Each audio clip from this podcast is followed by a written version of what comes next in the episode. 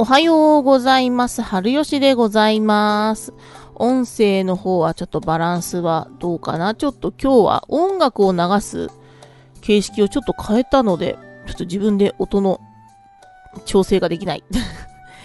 はい、じゃあというわけで今日は、えっと、6月の30日ですね。6月ももういよいよ最後になりました。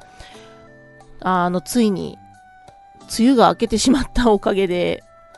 もうなんか大変なことになってますね。なんだろう、マイクの音量がちょっと大きいかな？大丈夫かな？はい。では、じゃあ、いつものご挨拶からやってまいりましょう。ながらで聞いていただくラジオ番組、ながらじ。本日はツイキャストスタンド FM 同時に放送をしております。皆様お気軽に聞いていただければと思います。よろしくお願いいたします。この番組は3時の母ちゃんが日々の出来事や思ったことを自由に発信していく番組です。番組を気に入っていただけましたら、サポーターになっていただけると、毎週のライブ日程が通知されますので、よろしくお願いいたします。今、しれっと毎週って言っちゃった。いい加減このカンペも直さないと。毎週ではなくて、えっ、ー、とですね、まあ、6月の下旬からですね、あの、大体は水曜日がお休みで平日毎日9時半から、あの、配信の方を予定しております。あの、まあ、スケジュールによってはちょっとお休みをいただいているところもございますので、よろしかったら、あの、1ヶ月ほどまとめてスケジュールの方を出しておりますので、そちらの方で確認をしていただければと思います。ちょっとマイクの音が大きいかな。ちょっと下げますね。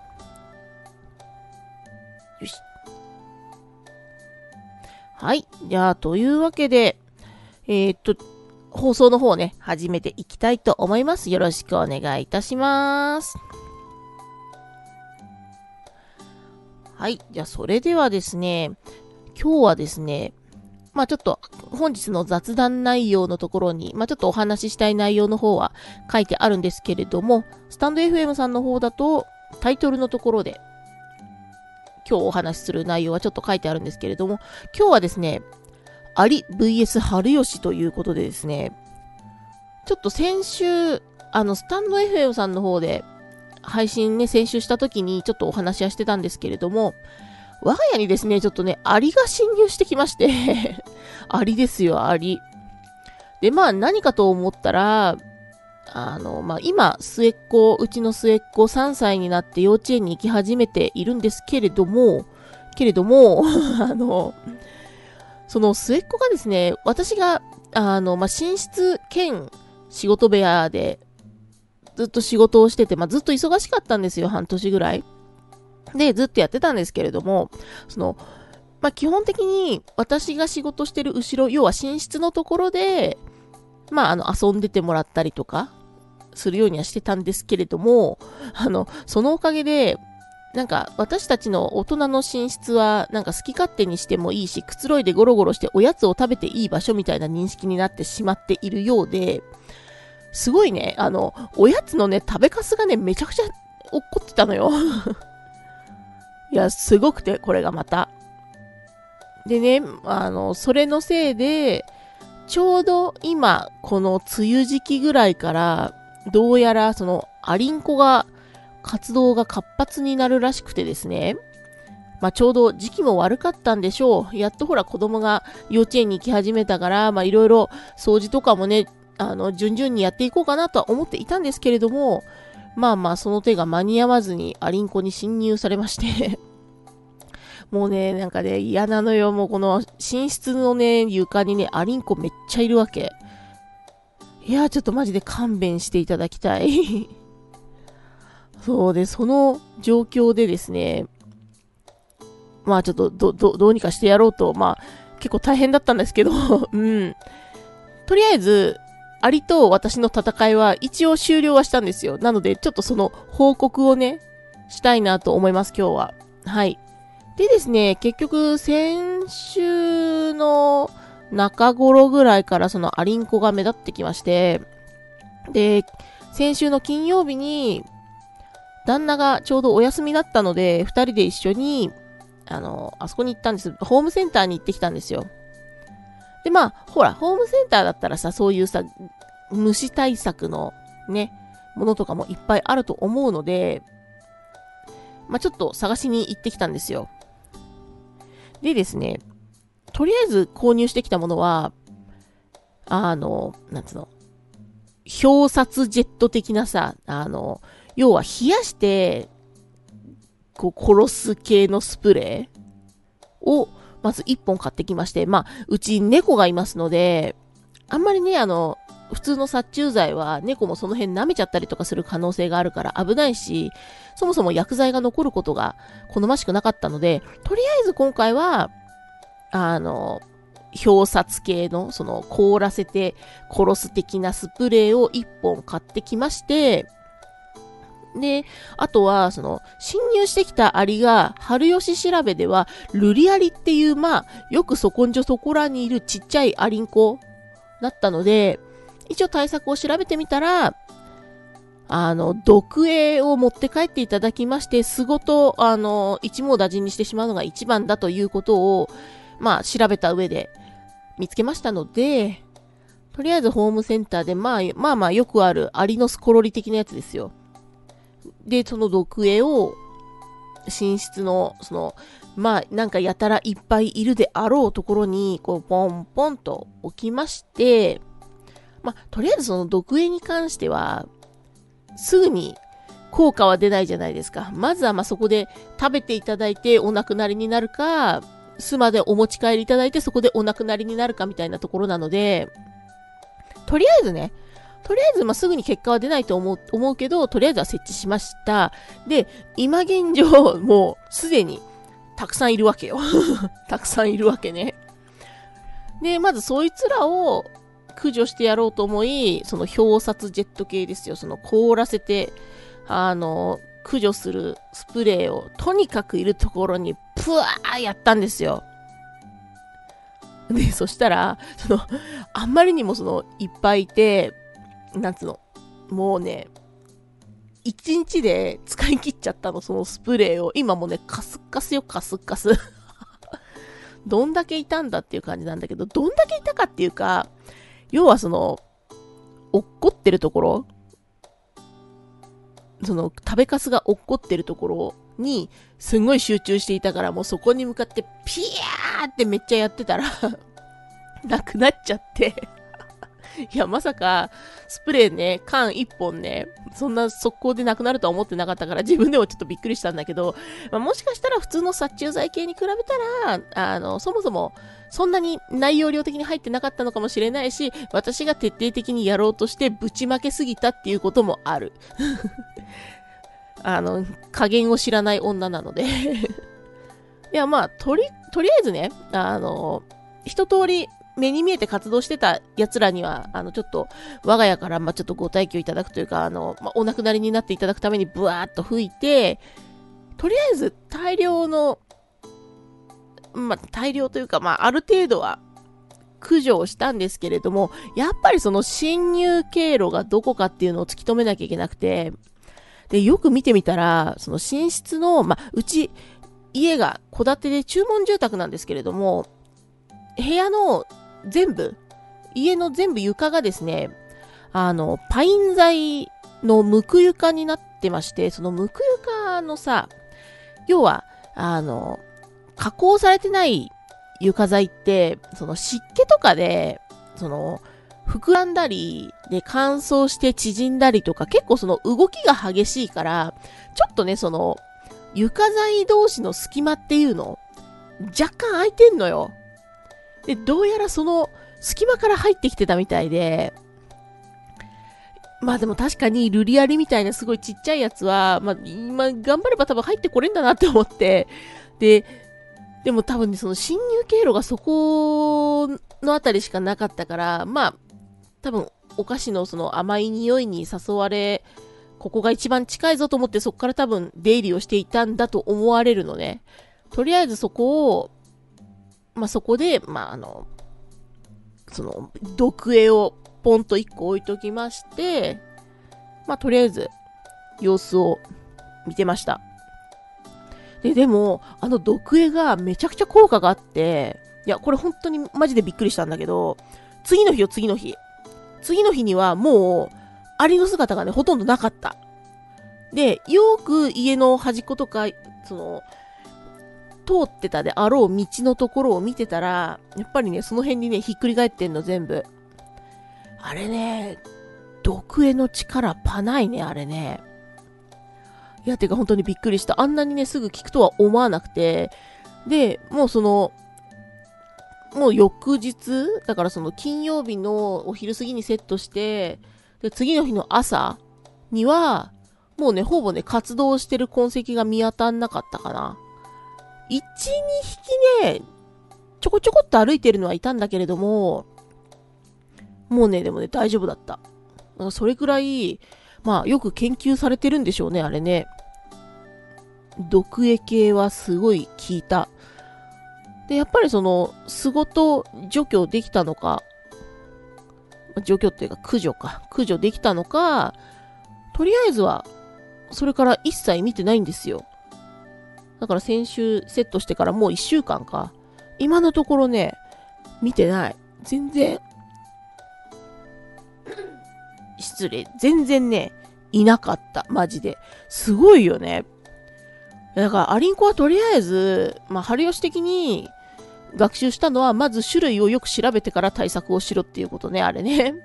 いや、正直、ちっちゃいアリンコだし、その、どっか侵入経路というか、それこそシロアリ、シロアリにかじられてたらどうしようと思ってて、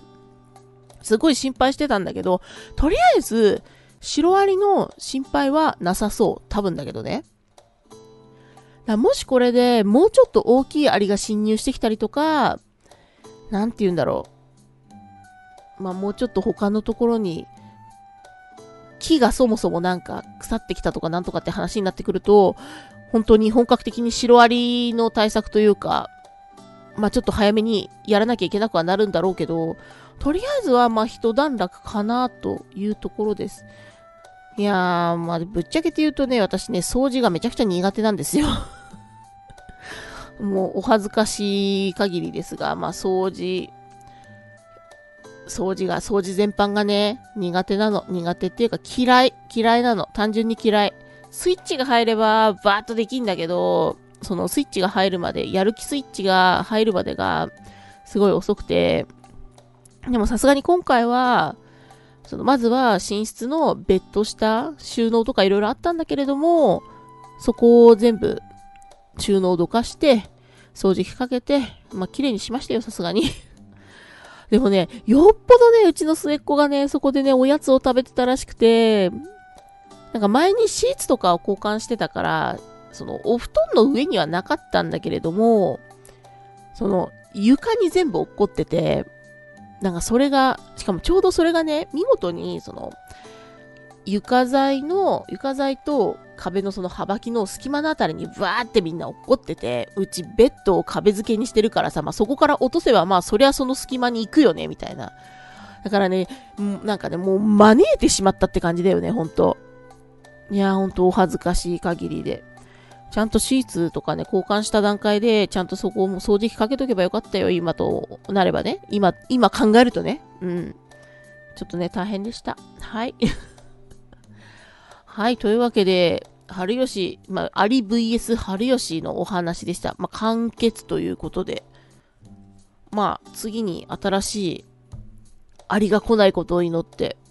まあ、子供のね、食べこぼしがすごいんだわ、今。ていうかね、うちの末っ子の食べ方が悪いんだよな。食べ方がさ、あの、ドーナツ一つとってもさ、周りのさ、茶色いところだけ先にかじってさ、後からその真ん中の方を食べたりとかさ、なんかね、食べ方が特殊すぎて、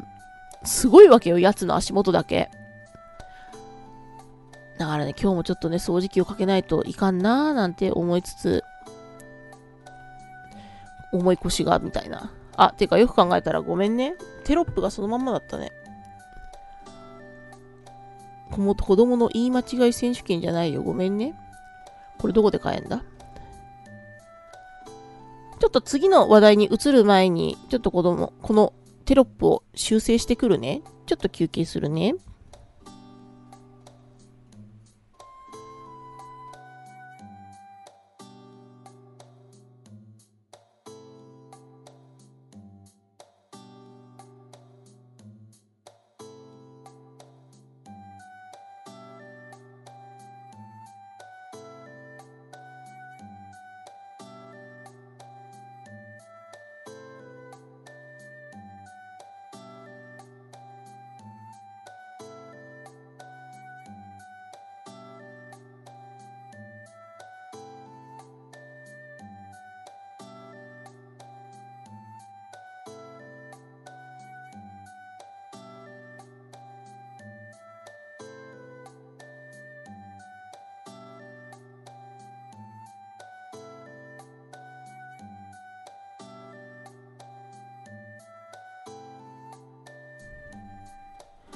はい、というわけで、テロップを直してきました。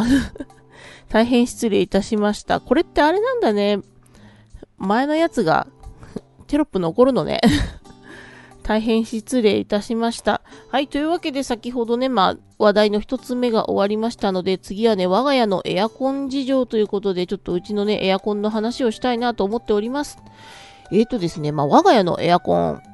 まあ、うち先ほどもアリの話の時に言ったんですけれども、まあ、うちはまあ戸建てで注文住宅を建てて、今もうね、早12年目でございます。で、12年目っていうことは、その、家を新しく建てた時に、リビングにエアコンをね、その時に設置したんで、もうね、エアコンがね、12年目なので、そろそろ、ちょっと寿命とかがね、心配になってくるお年頃な感じなんですけれども、まあ今のところ元気に動いているので、とりあえず使ってはいるんですけれども、あの、うちですね、家がとりあえず高気密高断熱住宅。まあ、高気密のくせにさっきなんでアリンコが入ってきたんだっていうこともあるんだけど、まあ、あれはその建材の隙間から綺麗に入ってきてしまったということで、とりあえずそこは目をつぶりましょう。まあ、基本的に高気密高断熱住宅なので、外からの熱とかも入りづらい構造にはなってるんですけれども、ただ、今日というか、まあ、ここ最近、梅雨が明けて、日差しめちゃくちゃ強いですよね。ここまで外が暑いとさすがに家全体が熱を持ってしまって、その熱で家の中が、まあ、部屋の温度が上がってきてしまうので、まあまあ自然の力は強えなっていうところではあるんですけれども、その、なんて言うんでしょうね。そのエアコンの効かせ方というか、まあまあ様々ありまして、基本的には、その、ずっとエアコンはかけっぱなしの方が推奨されているらしいんですよ。基本的にね。なんだけれども、その、まあ最近節電節電、まあまあ各所で呼びかけがあるじゃないですか。で、一度ですね、まあ、旦那が夜中にその、まあ電気電気というか、まあ、エアコンの電源を切りまして、リビングのね。で、また朝入れてもらったんですけれども、さっき 朝子供たちを送り出すまでに、なんか部屋が若干暑いなと思ったんですけど、エアコンのその室温表示が29度になってまして、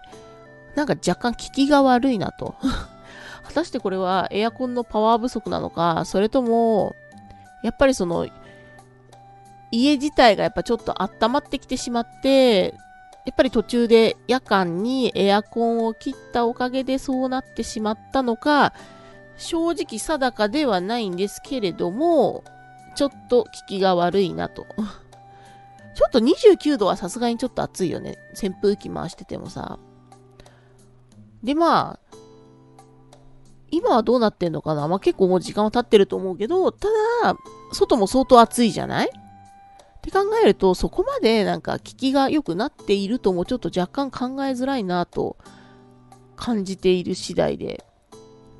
で、実は私ね、その1ヶ月ずつ、こう、実験をしたんですよ。夜間にちゃんと、あの、エアコンの電源を切った方が、電気代が安いのか、それともこの家の構造に従い、そのずっと24時間エアコンをかけっぱなしにした方が、その、まあ、要は、冷房効率が高い、ま、暖房効率が、そっちの方が高いのであれば、電気代が基本的に安く済むはずじゃないですか。いちいちその出力を上げて、頑張って温めたり冷やしたりしなくてよくなるから。っていうことで、実は、あの、新築ね、の時に、引っ越してきて、まず1ヶ月でそれを実験したんですよ。実際、どっちもそんな変わんなかったんだよね。変わんなかったって言い方もあれだけど、でも結局、使用電力的にはあまり変わりがなかった。でもね、微妙にね、エアコンかけっぱの方が良かったんだよな、確か。って考えると、今も多分ずっとかけっぱなしの方がいいんであろうけれども、その電気代的っていうか、まあ、基本的には使用量で、あの、エアコンの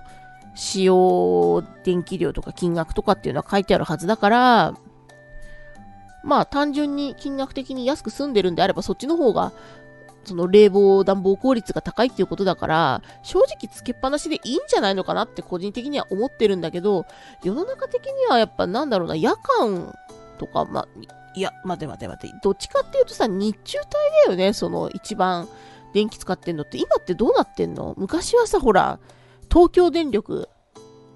のさほらでんこちゃん CM やってたじゃん夏場にさ。1時4時、1時4時、とっても暑いの。1時4時ってやってたよね。だからさ、1時4時なんじゃないの？って個人的にはね、思ってんの、私は。今ってどうなの？世の中の流れ的に。夜なの？昼なの？いや、まあ昼だとは思うんだけどさ。でもさ、昔に比べたらさ、結構ほら、夜間の待機電力を使って、まあうちもそうなんだけれども、あの、給湯器の中にお湯溜めて、エコキュートとかさ、結構増えてきてるじゃない？それを考えると、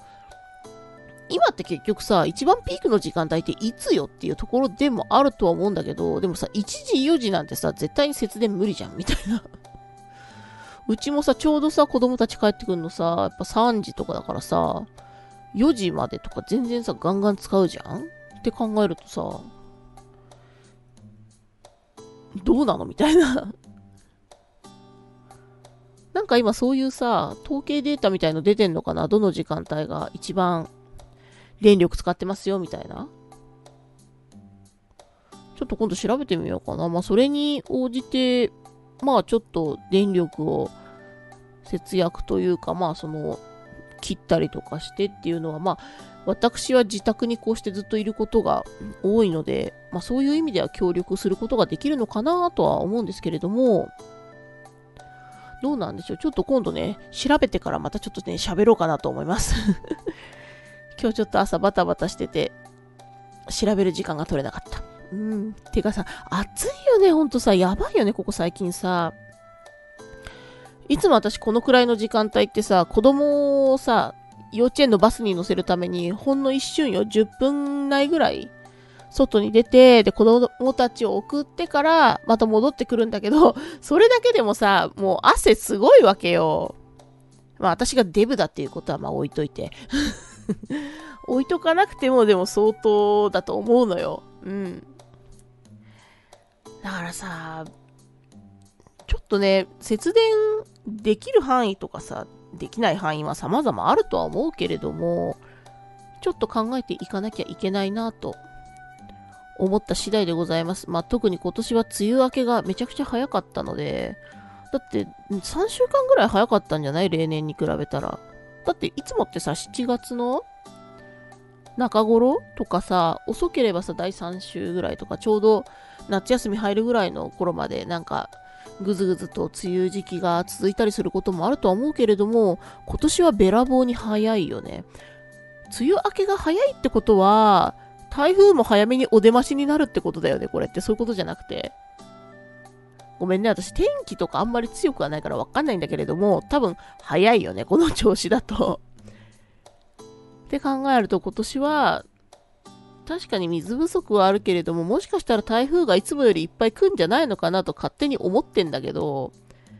でも台風がいっぱい来ると結局作物がまたダメになるから、野菜は致命的よね。やばいよね、野菜ね。もうすでにさ、水が足りないからさ、もうかなりやばいらしいね。きゅうりとかさ、水ね、供給量足んないとさ、真ん中穴開いたりとかしてさ、全然出来が悪くなってしおれちゃうんだよね、きゅうりとかもね。トマトに関してはさ、あんまりお水あげすぎるとさ、甘みが出ないとか言うけど、あまりにもこの感じだと、その甘みが出る前に多分トマトが枯れるんだわ。うちもさ、庭に今中玉トマトがいるんだけれども、やべえな、全然様子見てないな。てか、旦那が植えたっきりでね、私全然今年の家庭菜園何にも見てないんだよな。やばいな。どうなってっかな。でもここまで日が高くなってくると、水をあげると、水がお湯になっちゃって、植物にもあんまり良くないからさ、もうこの時間帯になるとどうしようかなってすごい悩んじゃうんだけど、まあ気温次第ではあると思うんだけど、ちょっと、後で見てこよう。割とほら、トマト、プチトマトとかはさ、家庭菜園でもさ、ランク的には割とお手軽なところじゃない？キュウリもそうだけど。だからみんなさ、食べようと思ってさ、家庭菜園やってる人たちとかさ、結構必死になってさ、お水あげないとさ、キュウリなんか特にダメになってきちゃうよね。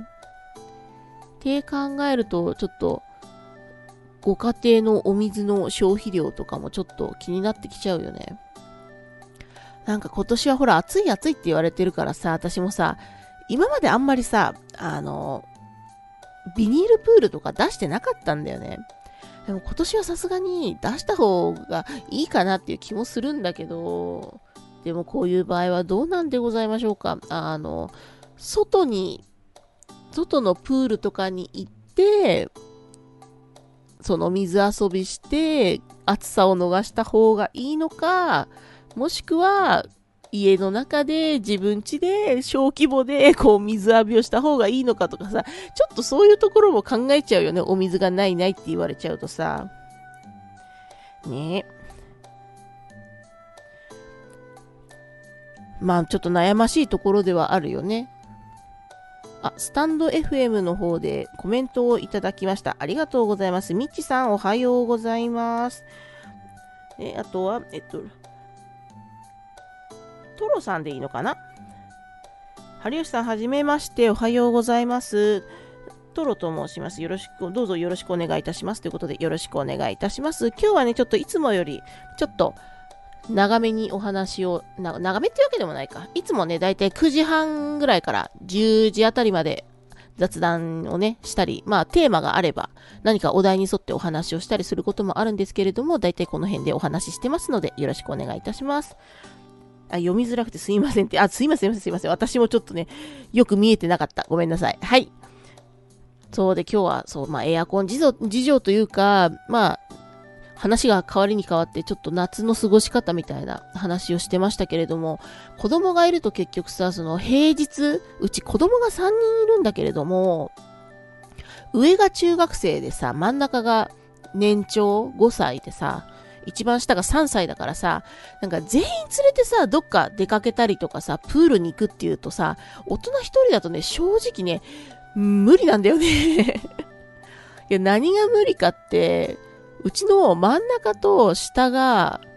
マジで言うこと聞かないタイプで、もうね、私一人じゃね、本当に手に負えなくて、多分ね、どっか行っちゃうんだわ。もうどっか行っちゃうってどういうことだよって、おとなしい人からしたらさ、不思議に思うかもしんないけど、マジでリアルにどっか行くんだよ、奴らは 手繋いでてもさ、全然さ、もう無理。一回ね、それで事故も起こしてるからさ、正直さ、プールとかってさ、大人の手がさ、足りてない状況で行くのすごいトラウマなんだよねそう。うちのさ、次男がさ、去年溺れてさ、結構大変なことになってたんですよ。まあ、後遺症もなく、今も普通に元気に生活をしているので、助けていただいた方々にはとても頭が上がらない感じなんですけれども、うん。まあまあ、そういうこともあったからさ、結構大人一人でさ、チビも連れて、こう、プールに行くっていうのはなかなかデンジャラスそう、だからその、我が家の事件以降ね、そのプールはさ、その、なんつうの、昔からほら、ヘルパーってあるじゃない？空気入れてさ、腕に入れるやつ。あれとかだと、結構子供自身がさ、取っちゃうんだよね。取っちゃうのもあるから、あとまあ、場合によってはさ、パンクしてさ、空気が抜けて沈んじゃうっていうこともさ、なくはないじゃない？うちでは、あの、空気入れてるヘルパーは大人がまあ遊ぶのに使うようにして、まあ結構丈夫なやつであるんだけれども、まあそれは大人用にして、で、子供用はね、あの、なんていうの、浮く素材っていうの、ほら、なんかビート板とかさ、あんなのあるじゃない？ああいうのっぽい、なんかこう若干、ムニムニしてる素材が入ってる、なんかこう、胸のところについてるのと、こう腕周りに、その、浮くやつが、浮く素材がついてるやつを、こう、なんつうの、ひとまとめにしたようなさ、なんか、なんつうんだろう、救命胴衣っぽいんだよね、若干。なんかそんなね、なんか子供用の、なんつうの、浮くやつ、浮き輪っぽいやつがあるのよ。だからそれを今次男と末っ子にはもう一個ずつあの、使わせて、もう絶対に沈まないように対策は取ってるから、まあまあまずい状況にはならないとは思うんだけれども、まあうちの子たち水遊びが好きだからさ、一回ぐらいはどっかプールも連れて行ってあげたいんだけどね。難しいね。あ、トロさん、コメントありがとうございます。毎日家事や育児でたくさん、たくさん動いているんですね。お疲れ様です。ということで、ありがとうございます。まあ、でも、やっとね、末っ子も幼稚園に行ってくれるようになったので、やっとこう、自分の時間がね、多少はね、使える時間が出てきたので、今こうやっておしゃべりをしているわけでございます。お付き合いいただけるとね、幸いでございます。はい。まあ、なんだかんだで、夏、早めに来てしまったので 早めに来てしまったっていうのもあれだけど、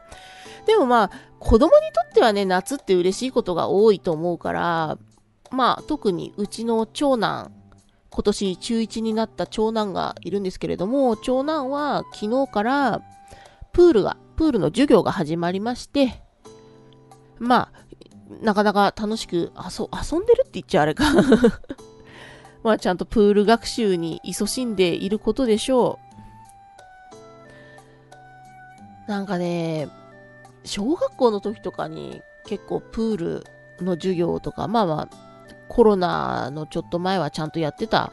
まあコロナでもやってたか、マスクつけるかつけないかみたいな話もやってたけれども、結局ほら、梅雨明けるか明けないかのさ、絶妙に微妙なタイミングでさ、学校のプールって始まるじゃない？現にさ、例年通りだったらさ、まだ梅雨じゃんみたいなで、こんな時期からプール始めるからさ、結構入れないタイミングもあるんだよね。だから今年なんかさ、もう全部入れちゃうんじゃない？この調子だと。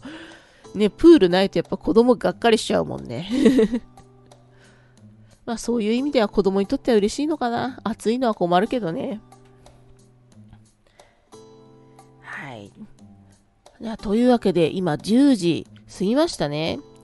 じゃあ、雑談はこの辺にしまして、じゃあ今日は最後にね、お天気、一日のお天気を見て締めたいと思います。はい。えっ、ー、とですね、ながらで聞いていただくラジオ番組、ながらじ千葉県のね、北西部の方からお送りしておりますので、今日は千葉県のお天気見ていきたいと思います。6月の30日、千葉県のお天気でございます。えっ、ー、と、おおむね北西部は36度、37度、37度やばいね。柏のところで37度、最高気温ね、予想が出ております。降水確率は千葉県全域10%などで降りません。降りませんって言ってもあれだけどで、まあやっぱり気温が気温なので、もうちょっと出ただけでも相当やばいので、あの、まあ、室内、室外問わず、熱中症ね、可能性高いのでね、しっかりお水を飲んで、お水だけではなく、塩分もしっかりとってね、こう体調が悪くなったらすぐにこう対策を取る、まあ、悪くならない方が一番いいんですけど、まあ、皆さんね、まあ、あの、体調の方ね、気をつけていってください。ほんとさ、日傘とかがないと、外歩くの危なくてしょうがないよね、こういう天気になってきちゃうと。で、まあ、海沿いは、まあまあ、風もあるのか、海があるせいなのか、割と銚子、勝浦、立山のあたりは、まあ、気温が31度、32度ぐらいなので、まだ内陸部に比べたら落ち着いてはいるのかなと、そんな感じですかね。はい。今日は最低気温どんなに頑張っても25度とかになっておりますので 最低気温にはあまり期待をしないように 生活をしていきましょう。というわけで千葉県、千葉県全体のお天気をお送りいたしましたウェザーニュースの方を参考にお伝えいたしました。はい。というわけで、今日はこの辺でお開きにしたいと思います。最後にコメントをご紹介します。えっ、と、トロさん、春吉さん、今日も素敵な一日をお過ごしくださいね。お仕事の準備をしてまいります。今後ともよろしくお願いいたします。ということで、ありがとうございます。えっ、ー、とですね、とりあえず、スタンド FM とツイキャスの方で、今後同じスケジュールで、あの、同時に放送できたらなと思っておりますので、もしよろしかったら、またタイミングが合えば遊びに来ていただければと思いますので、よろしくお願いいたします。はい。ながらで聞いていただくラジオ番組、ながらじ。皆様、お付き合いいただきありがとうございました。この番組は3時の母ちゃんが日々の出来事や思ったことを自由に発信していく番組でございます。番組を気に入っていただけましたら、ツイキャスの方だとサポーターになっていただくか、スタンド FM さんの方ですと番組のフォローをしていただきますとね、あの、ライブの日程の告知もさせていただいておりますので、ぜひね、フォローとサポーターのね、登録していただけるととても嬉しいです。また、コメントなどもね、あの、テーマによっては募集をする時もございます。まあ、募集がなくても、レターやコメントの方もお待ちしております。まあ、毎週のね、毎週じゃないや、毎日のライブの告知と一緒に、まあ、お題もあったら募集をいたしますので、まあ、そちらについてもコメントいただけるとね、とても嬉しいです。はい。というわけで、本日6月の30日、本日のながらじ、これでお開きとさせていただきます。また明日の配信でお会いいたしましょう。それでは、じゃあ皆さん気をつけて行ってきてください。